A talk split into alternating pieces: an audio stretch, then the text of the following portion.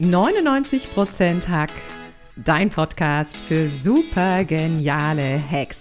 Ich zeig dir, mit welchen simplen Strategien du das Allerbeste aus dir herausholst. Wenn du eins von gleich fünf begehrten Coachings bei mir gewinnen möchtest, hol dir mein neues Buch High Performance. Erfolg ist, was du aus dir machst.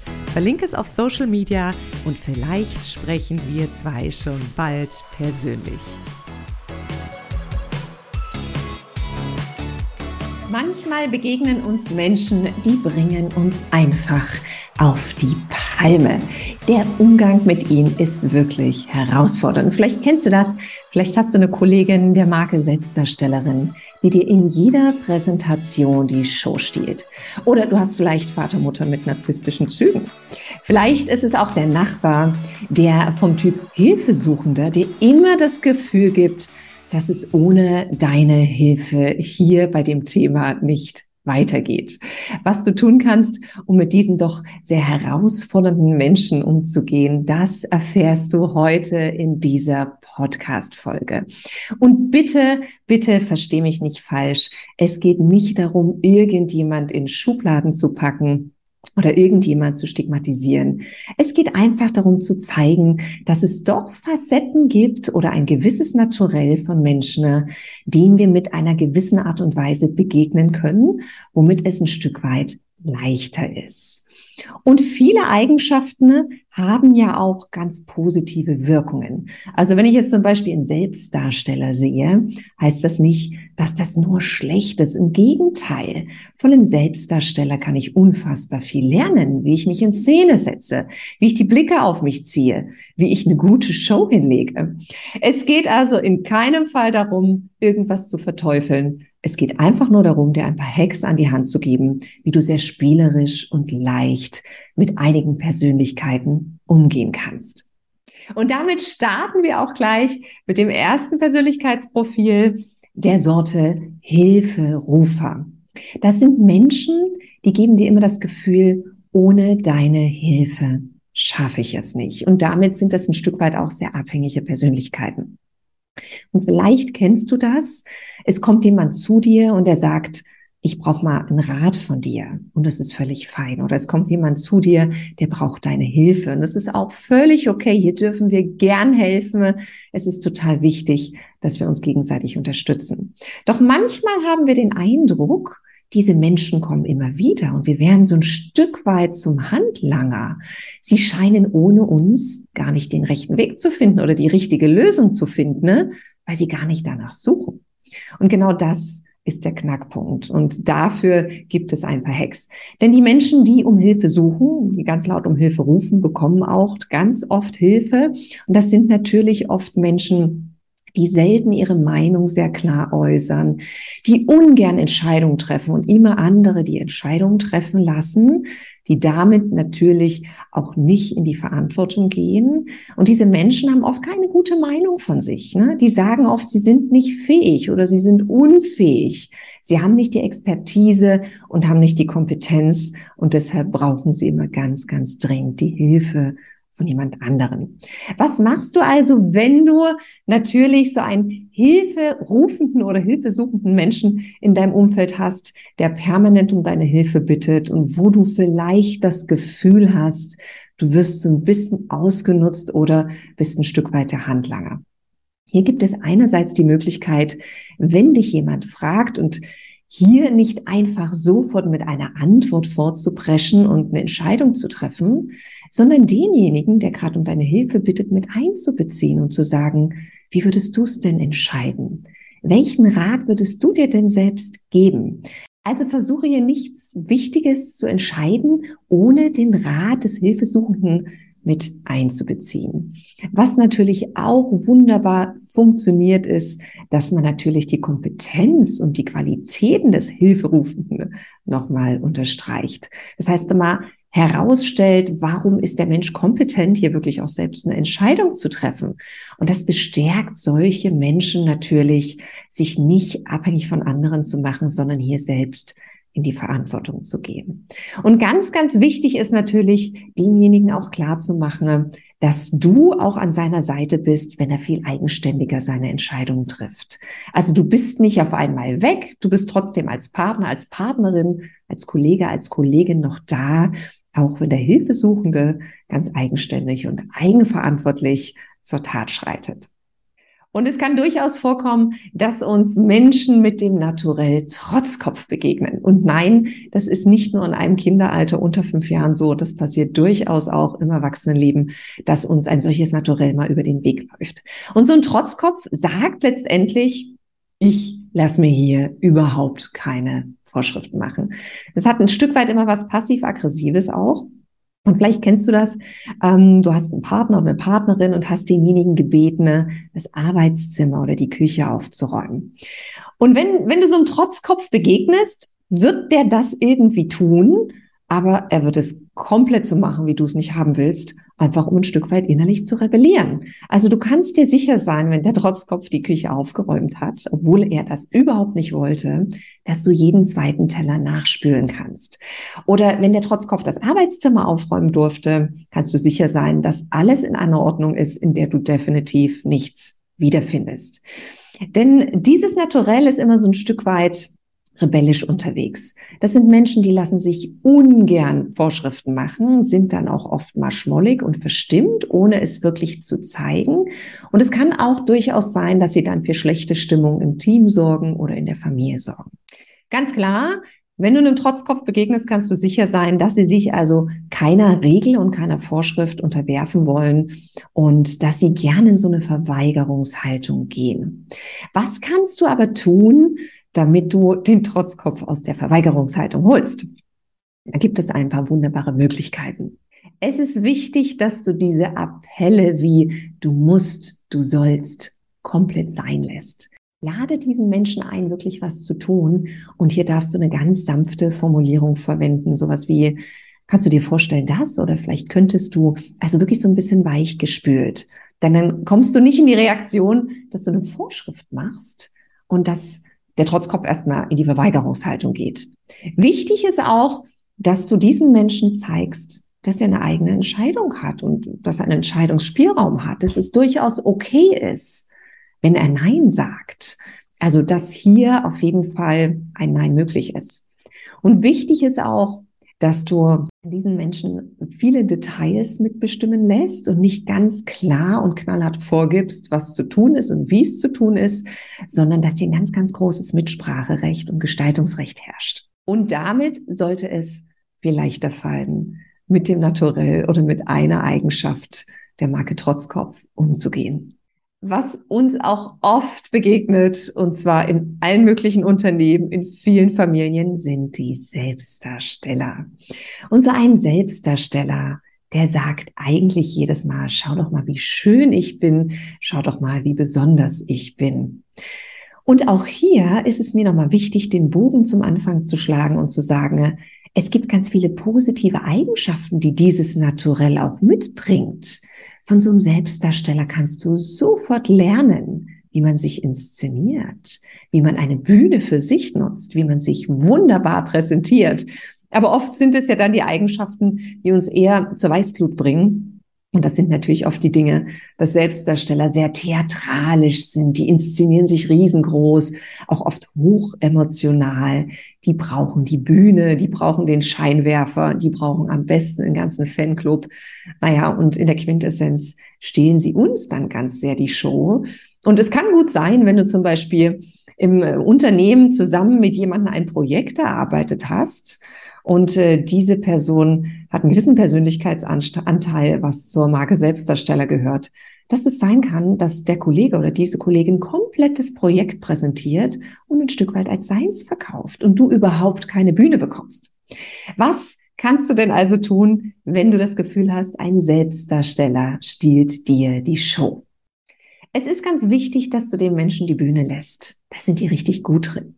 Es ist aber auch wichtig, dass du gewisse Spielregeln festlegst und das Ganze vielleicht begrenzt.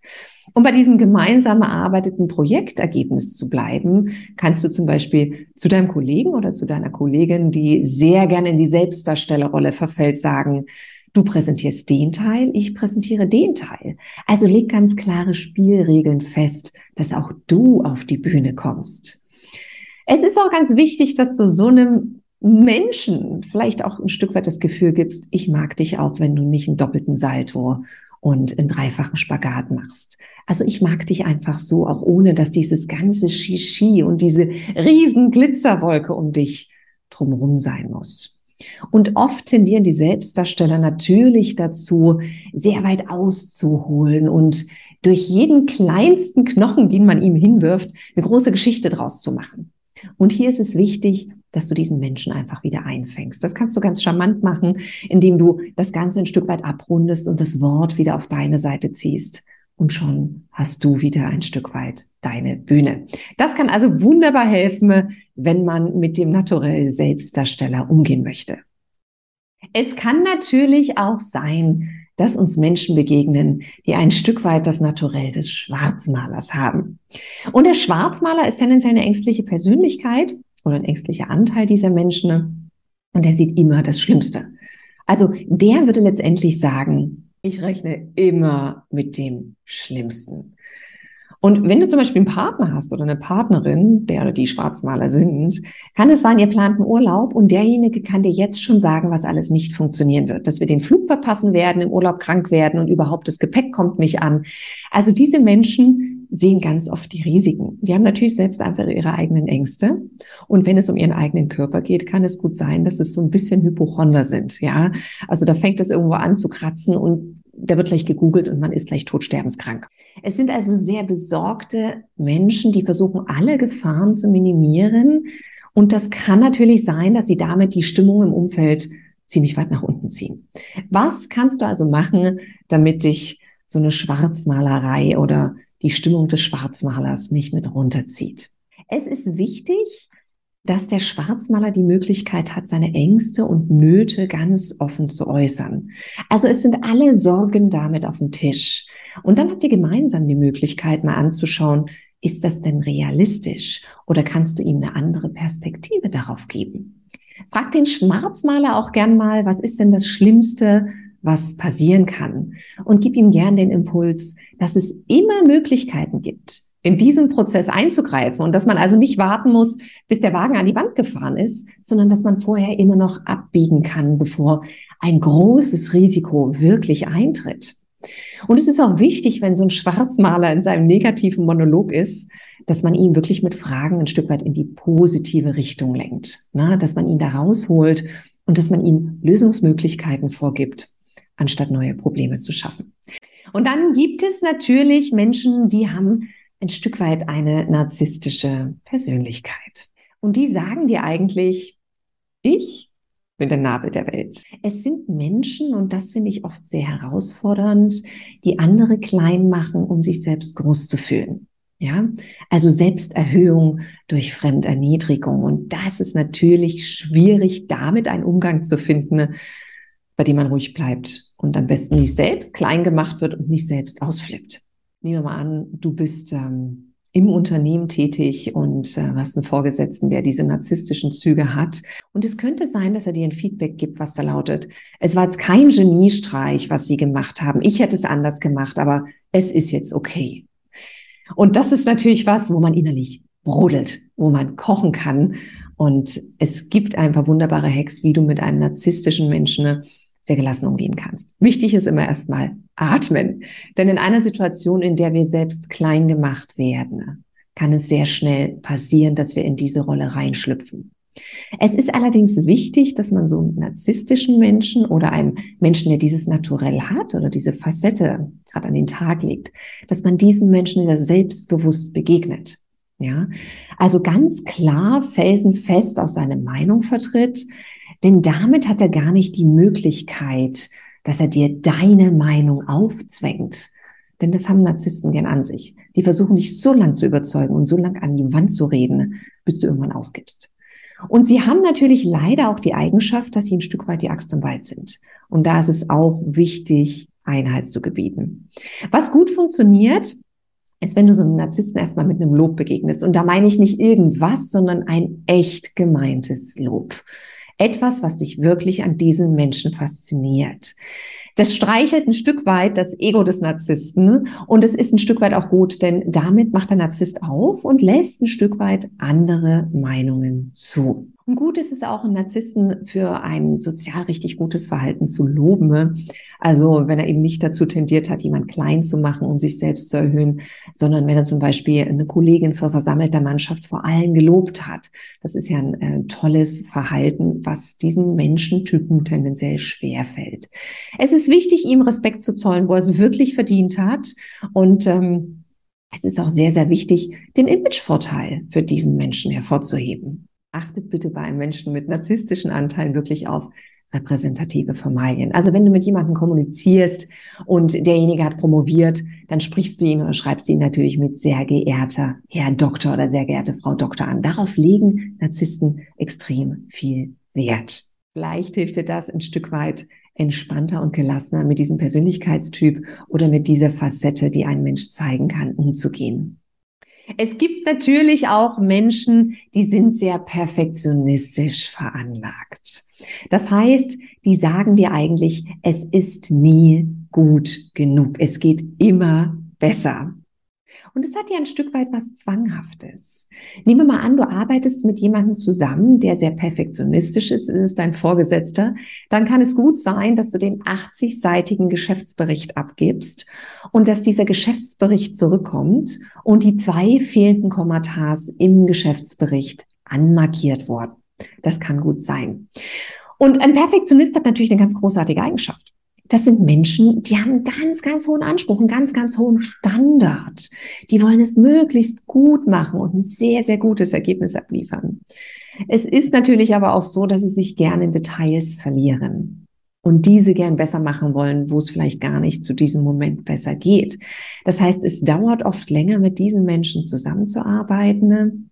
Und sie haben oft auch manchmal eine recht schroffe Art und Weise auf Fehler hinzuweisen und alles auf die Goldwaage zu legen. Es ist also nie gut genug, es geht immer noch besser und damit überfordern sie nicht nur sich selbst, sondern auch ihre Mitmenschen. Was kannst du also tun, wenn dir ein solcher Perfektionist oder ein Mensch mit perfektionistischen Zügen begegnet? Es ist total wichtig, dass du ihn erstmal dafür wertschätzt, dass er so einen hohen Anspruch hat. Wie viele Menschen haben heutzutage gar keinen Anspruch mehr auf das, was sie qualitativ abliefern? Also zoll ihm wirklich Respekt und Wertschätzung, was er für einen tollen Anspruch hat. Du darfst ihn gern mit Informationen füttern, wo es geht, denn das schafft ein Stück weit Sicherheit, denn dieser Mensch möchte ja keinen Fehler machen.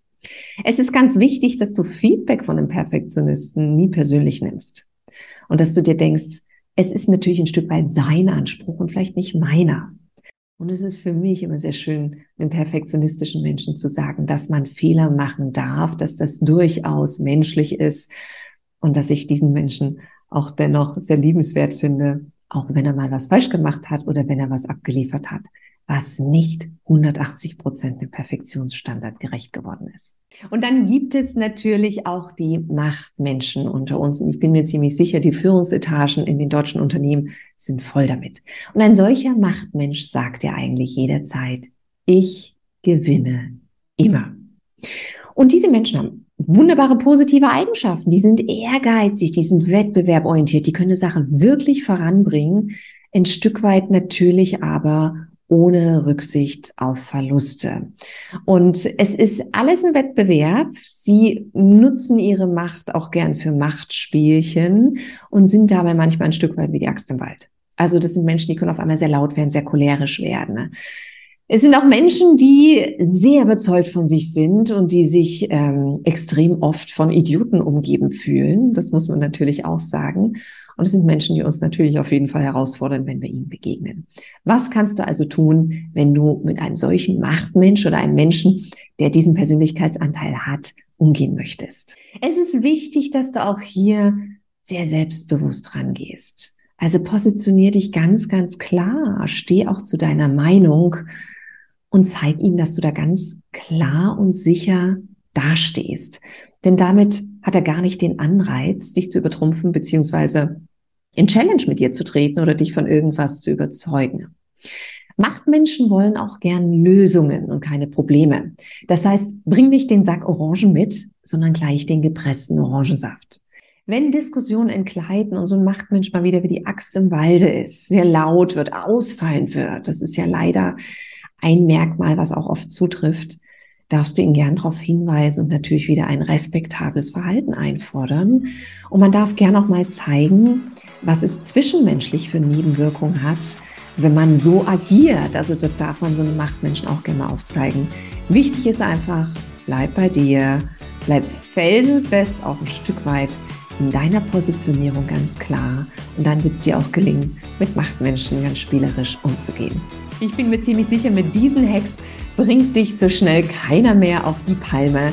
Wenn du meine Unterstützung haben möchtest, um einfach ganz sicher in solchen Situationen zu sein, auch ganz sicher im Umgang mit solchen Menschen zu sein, melde dich gern bei mir, melde dich für mein Coaching an. Ich freue mich auf dich und jetzt freue ich mich auf jeden Fall auf eine nächste Podcast-Folge vom Podcast 99% Hack. Bis dahin, ran an den Hack.